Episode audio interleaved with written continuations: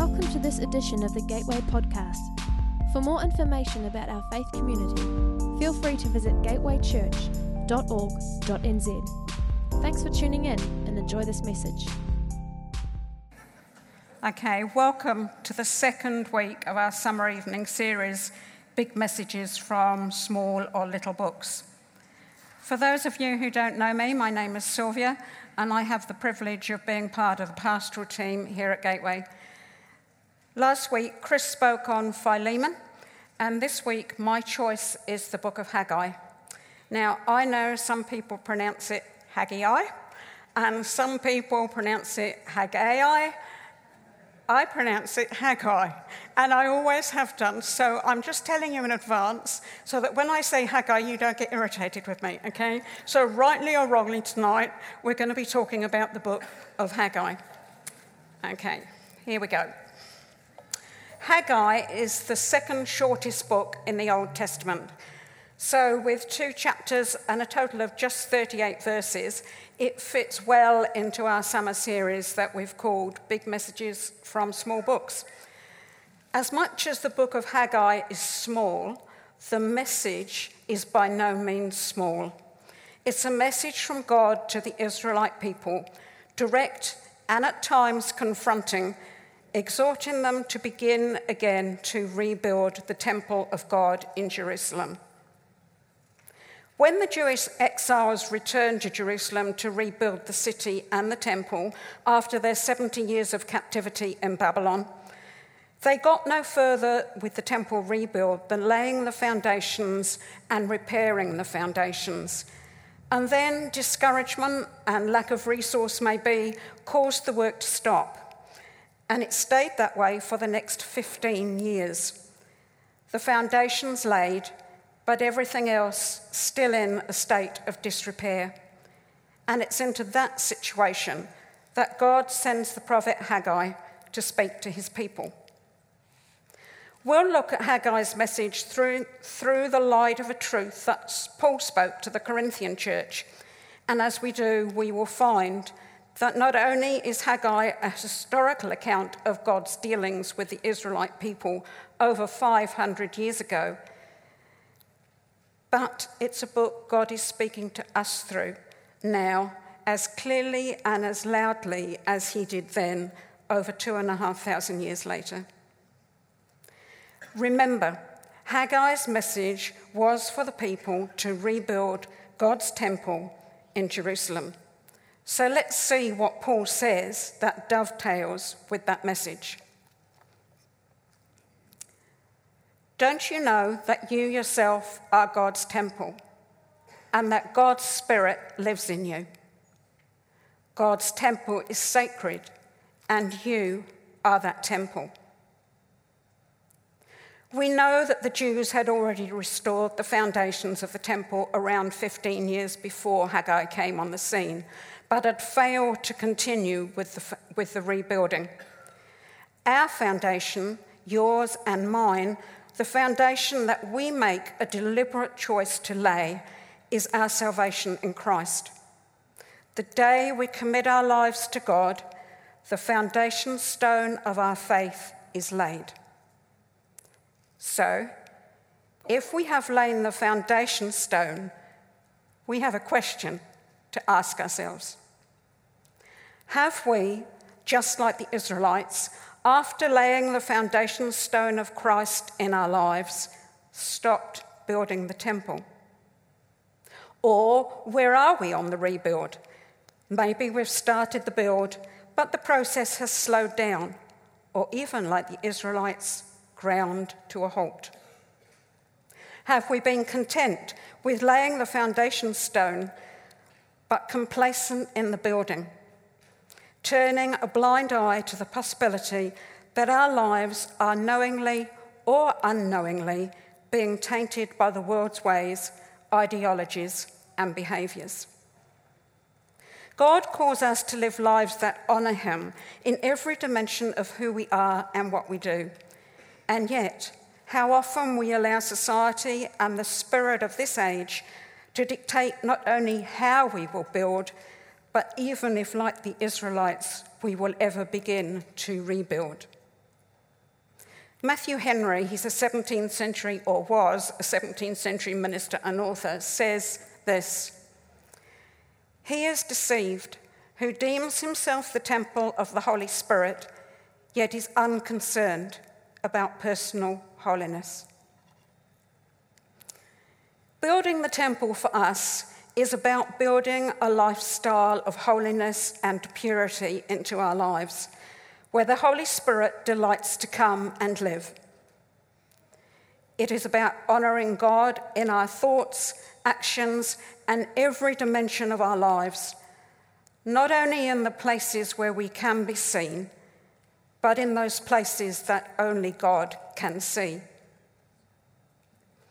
In the first message that Haggai spoke to the Israelite people, God said, My people procrastinate they say, This isn't the right time to rebuild my temple, the temple of God. Or, as another version puts it, the time has not yet come. They never said they would not build the temple, they simply said, Not yet. They knew it needed to be done, but were putting it off and concentrating instead on the building of their own personal homes and dwellings. It was those personal homes that had taken their focus, their time, their energy, and their finances over and above the temple of God. And anything that takes our focus off God, whether it is our home, a relationship, a career, entertainment, social media usage, whatever it is, it can be to us as the Israelites' private dwellings were to them. In and of themselves, they may not be wrong, but when they become our priority, occupying more of our time, our thoughts, our finances, or our energies than God does, then maybe we have things like the Israelites out of balance. It's unusual for people to actually verbalize the fact that they're not going to change their lives around but by their continued actions, it appears that's exactly what they are saying.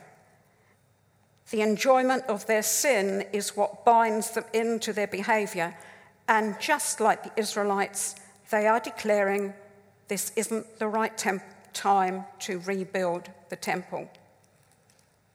So, what happened next to the Israelites? Well, God challenges them. Take a good, hard look at your life. Think it over. And just so they took notice, two verses later, he says the same thing. Take a good, hard look at your life and think it over. A good, hard look isn't just a cursory glance. The phrase speaks of focused self examination. Verse 7 in the Amplified puts it like this Thus says the Lord of hosts, consider your ways, your previous and your present conduct, and how you have fared. Then God goes on to tell them what he wants them to do. Verse 8, he says, Climb up into the hills and cut some timber, bring it down, and rebuild the temple. Now, that doesn't sound too hard, does it? But how easy it is for us in the 21st century to overlook just what that request meant. This was taking place 500 years before Christ. There was no going to PlaceMakers on Mitre 10, loading up pre cut timber into a trailer and driving it to the building site. Jerusalem is located in the central hill country. It rests on hills and mountains, and the terrain is rugged. There were no chainsaws, no cranes as we know them, or logging trucks. The stone that was used in the rebuild would have come from the limestone quarries, which were at least one kilometre uphill from the temple, where the limestone blocks would have been chiselled out by hand using pickaxes. Wooden rollers, rudimentary wagons, and oxen would probably have been the method of moving the timber and the stone. This was no easy task that God was requesting. This was God asking the Israelites to put in the hard yards, the hard work needed to rebuild the temple. And his challenge now to us is are we willing to put in the hard yards to build and sanctify our lives, these temples, particularly if we have allowed the sacred habitation of God in our lives to be contaminated by things of the world? After God tells them what he wants them to do, he goes on to make a startling pronouncement. You expected much, but see, it turned out to be little. What you brought home, I blew away. Why, declares the Lord Almighty? Because of my house, which remains a ruin, while each of you is busy with his own house. Therefore, because of you, the heavens have withheld their dew and the earth its crops. I called for a drought on the fields and the mountains, on the grain, the new wine, the oil, and whatever the ground produces, on men and cattle, and on the labor of your hands. Therefore, because of you, God says, the heavens have withheld their dew and the earth its crops. I called, he said, for a drought on the fields and the mountains. What a confronting statement is that, not only for the Israelites then, but for us now too. It often doesn't sit well with us that God disciplines us or withhold things from us. But in Hebrews, it says, My dear child, don't shrug off God's discipline. But don't be crushed by it either. It's the child he loves that he disciplines. The child he embraces, he also corrects. And in the very next verse in Haggai, God says, Therefore, the heavens above you, for your sake, withhold the dew, and the earth withholds its produce. For their sake, if God had blessed them with abundant crops, they would have continued on in their own sin and selfish ways, and the temple would probably never have been rebuilt. So, because he wanted his best for them, God chose to hold back on his full blessing. We too often live in our own selfish ways, not really thinking about how we are building our lives except to sometimes wonder why, like the Israelites, our lives are not really as fruitful as we think or expect that they should be. How easy it is for us to blame the enemy when things are not going well for us. And sometimes it is the enemy. But let's listen again to what God spoke to the Jewish people. You expected much, he said, but see, it turned out to be little. What you brought home, I blew away. Why? declares the Lord Almighty. Because of my house, which remains a ruin, while each of you is busy with his own house. Please don't hear me saying that every time something goes wrong for us or does not go well for us, it's our own fault. That's not what I'm saying. But when things aren't going well, we need to stop and ask the question, why? Maybe it is the enemy, or perhaps it's simply issues of life, the fact we live in a fallen world. But also, could it be sometimes that we, like the Israelites, have not responded to something God has asked us to do and are continuing on in our own independent ways? When things are not going smoothly, have you ever noticed how people have a propensity to always blame the enemy? Now, we do ourselves a disservice if we blind our eyes to the fact that the enemy does desire to cause havoc in our lives. But we do ourselves a greater disservice when we give him more attention, more focus, power, and credit than we give to God. Israel was an agrarian society, and God's comments would have cut to the very core of who they were and what they did. Agriculture was their life, and yet it appears they did not care. In Haggai 2, it says, Isn't it true that your foot dragging, half hearted efforts at rebuilding the temple of God were reflected in a sluggish halfway return on your crops? It didn't seem to faze you you continued to ignore me. Don't you just love the way the message puts it sometimes? The Israelites are ignoring God. They were going through the motions of faith.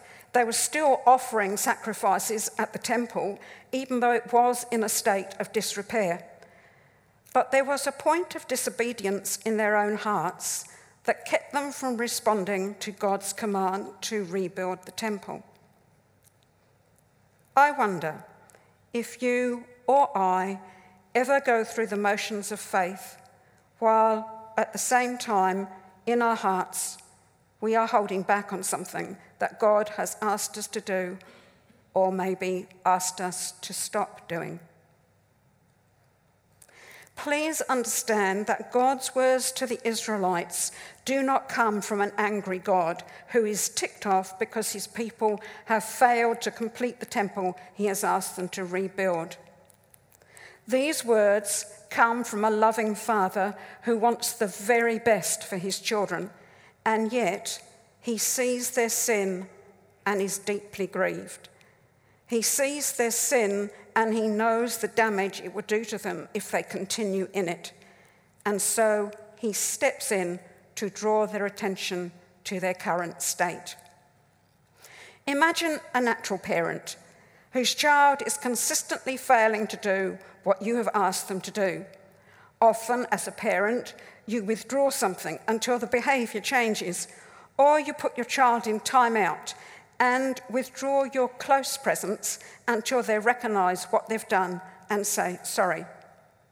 That's how our loving Heavenly Father disciplines us. It comes from a heart of love. The Israelites responded to God's rebuke, and in Haggai 1, verse 12, it says, They listened to and obeyed the voice of the Lord their God, not vaguely or partly, but completely according to the words of Haggai, and the people reverently feared and worshipfully turned to the Lord. In short, they repented. And I am amazed at how God responds back to them. Verse 13 Then Haggai, the Lord's messenger, gave this message of the Lord to the people I am with you, declares the Lord. Would that have been my response if I was God? I don't think so. Here were a people who had been living in sin for years, turning deaf ears to God's request to them. But there was no slap on the wrist, no sharp rebuke, just four simple words that were filled with hope I am with you. God knew that's what they needed to hear to encourage them. And often that's what we need to hear too. It doesn't mean to say we don't have to do the hard yards or the hard work to get us out of our sinfulness. But when God speaks those words, I am with you, what a moment before seemed impossible now seems possible. Hard work and difficult but possible. God doesn't drop us like a hot potato when we fail, when pride grips us, when idolatry causes our eyes to focus on something other than God, when lies begin to creep in, when rebellion rules, when we fall sexually, when we are caught in a web of addiction in the clutches of pornography. What he does say when we recognize our sin and turn back to Him is, I am with you. Let's rebuild together. Let's do the hard yards together. You know, at this present time, sexual addiction, pornography, and illicit sexual behaviour is pandemic. It has no age, gender, or social barrier, and it has wrapped its destructive arms around our young people, the older generation, singles, married, men, women, non Christian, and Christian alike. The enemy doesn't particularly care who he enslaves as long as he does.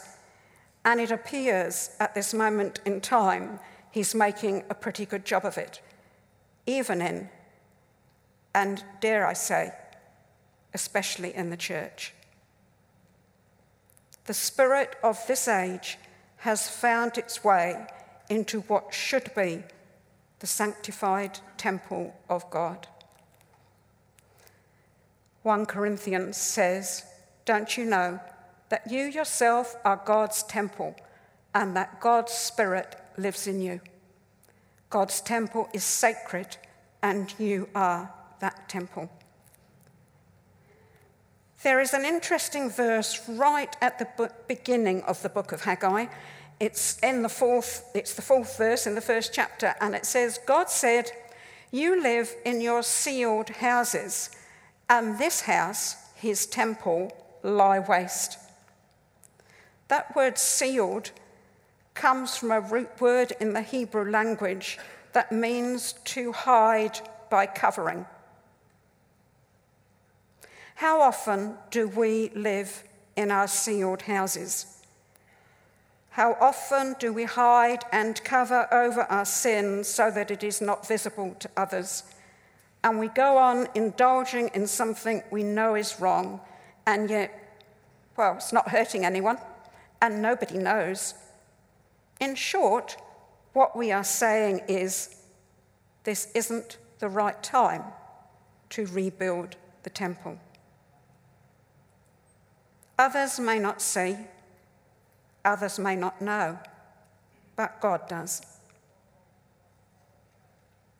So, what happened to God's people in Jerusalem after God called them to account and they repented?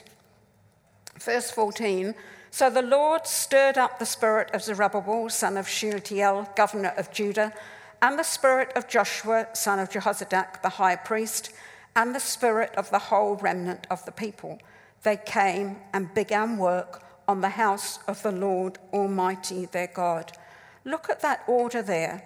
First, God stirs up their spirit, and then, second, they began work. They did not come, and then when God saw them working hard, he stirred them up. This is God pouring out his grace on them for the task that needed to be done. God is immutable, he is unchanging. He was faithful then, He's faithful now. If we have stopped building the temple of God and have allowed our behavior and thoughts in whatever dimension to desecrate our lives, these temples, then we need to begin to start the work again so that with His grace we can walk in purity, integrity, and holiness. Haggai 2, verse 4, and God says, But now be strong, O Zerubbabel, be strong, O Joshua, be strong, all you people of the land, says the Lord, and work, for I am with you, says the Lord of hosts. Strong there means to grow strong. If we wait to be strong before we approach anything, the likelihood is we will never start and never do it. It is in the doing that our strength comes. Before we start, everything within us will be saying, I can't do this. But just as God reassures the Israelites again in this verse, he encourages us and reassures us too with those four hope filled words I am with you, says the Lord of hosts. I wish I had a dollar for every time I've told God, I can't do this. I would definitely have a few more dollars in the bank than I do now. But I'm so glad that I can actually be honest with Him. Believe me, over the years, I have stamped my feet thrown a few tantrums, wept tears of frustration as I've told him, I can't do this. But God never stops encouraging our hearts to continue on walking in his ways. And in Haggai 2:5, he speaks to the Israelites and reminds them of his ever constant presence. Haggai 2:5. According to the promise that I covenanted with you when you came out of Egypt, so my spirit stands and abides in the midst of you. Fear not. The message version says, I'm living and breathing among you right now. Don't be timid. Don't hold back. There were a group of Jews at this time who remembered the size and the grandeur of Solomon's temple. That was the first temple, the one that was res- destroyed when the Israelites were taken into captivity. Who regarded this rebuild as a poor substitute. Solomon's original temple had housed the Ark of the Covenant, the place of God's presence, which was now no longer in Israel's possession. And at the dedication of the first temple, the temple had been filled with the glory of God. As the Jews began to grumble about this, Haggai prophesied that the second temple, the one they were rebuilding, would one day have a magnificence to outshine the glory of the first, despite the people's disappointment now. And 500 years later, Haggai's word was fulfilled when Jesus walked in the temple courts. The, temp- the, temple the Israelites had built in response to Haggai's word was not as outwardly impressive as Solomon's, but it had a greater glory as the Messiah himself walked in the courts of the rebuilt temple. In Haggai 2, we have an amazing promise and encouragement to us as we begin to put in the hard work we need to do to rebuild our lives, these temples. Haggai 2, verse 9. This temple is going to end up far better than it started out, a glorious beginning but an even more glorious finish, a place in which I will hand out wholeness and holiness. I will grant peace, it says in the NIV. A promise that as we begin to clean up our lives and begin the journey to rebuild these temples, He will meet with us.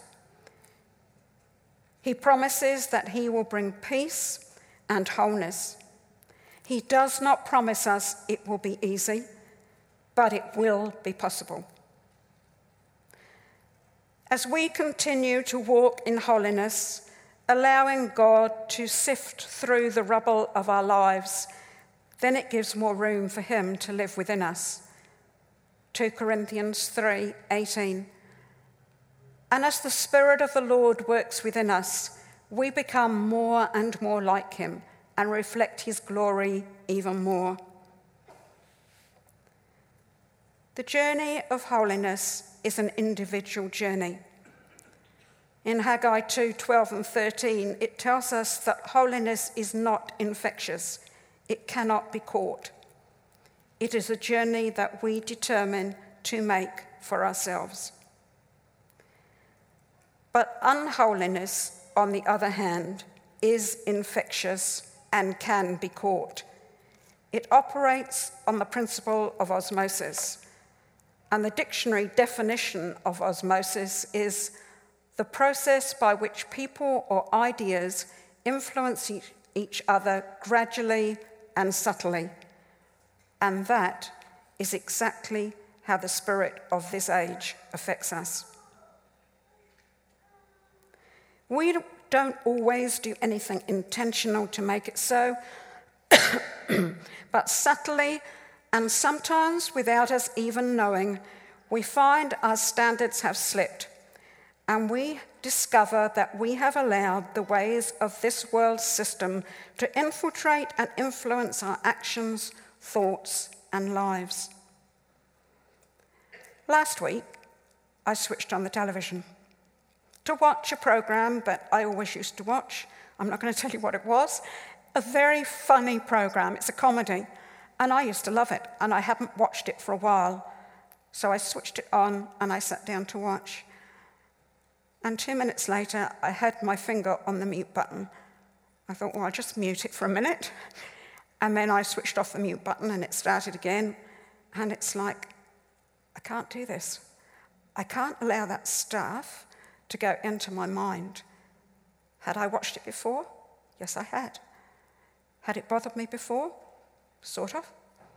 I'd throw the channel over to the other side and then come back again, think, justifying myself, thinking, well, I'm not watching the bad bit.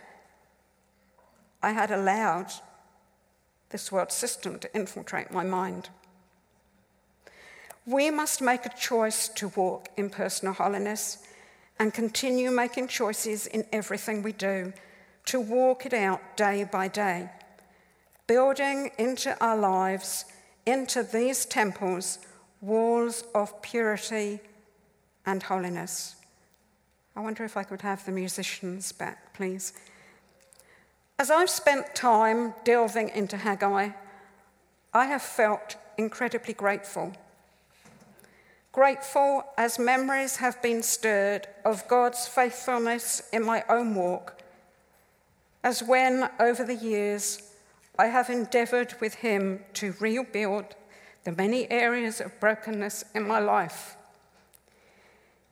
In the times, the many times that I have faltered and hesitated, being more aware of the cost and the hard work than the outcome he has been both patient in my hesitations and kind in his necessary discipline, pouring out a relentless stream of grace for the journey.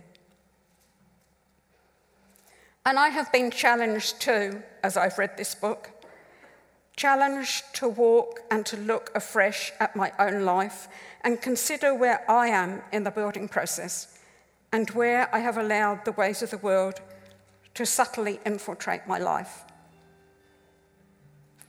May I encourage you to take some time to read through this book, asking God where you are in the building process. Maybe you are progressing well, or perhaps the build at some point started but has now stalled. Or maybe you haven't started You've laid the foundation stone, but that's as far as it's gone. The Israelites worked for just four years to complete the rebuild of God's temple. Oh, how I wish it could be done in four years. But for you and I, it's a lifetime journey. So, as we close tonight, let's open our hearts to hear God speaking through us, to us through Haggai. Take a good, hard look at your life. Think it over. Consider your ways, your previous and present conduct, and how you have fared. And then, wherever we are on the journey, let's allow his voice to speak to us as it did to the Israelites all those years ago. I am with you, says the Lord of hosts. Let's rebuild together. Let's do the hard work together.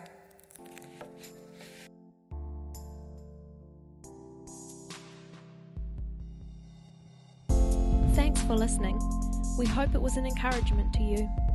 Again, Check out gatewaychurch.org.nz to find out what's going on within our church.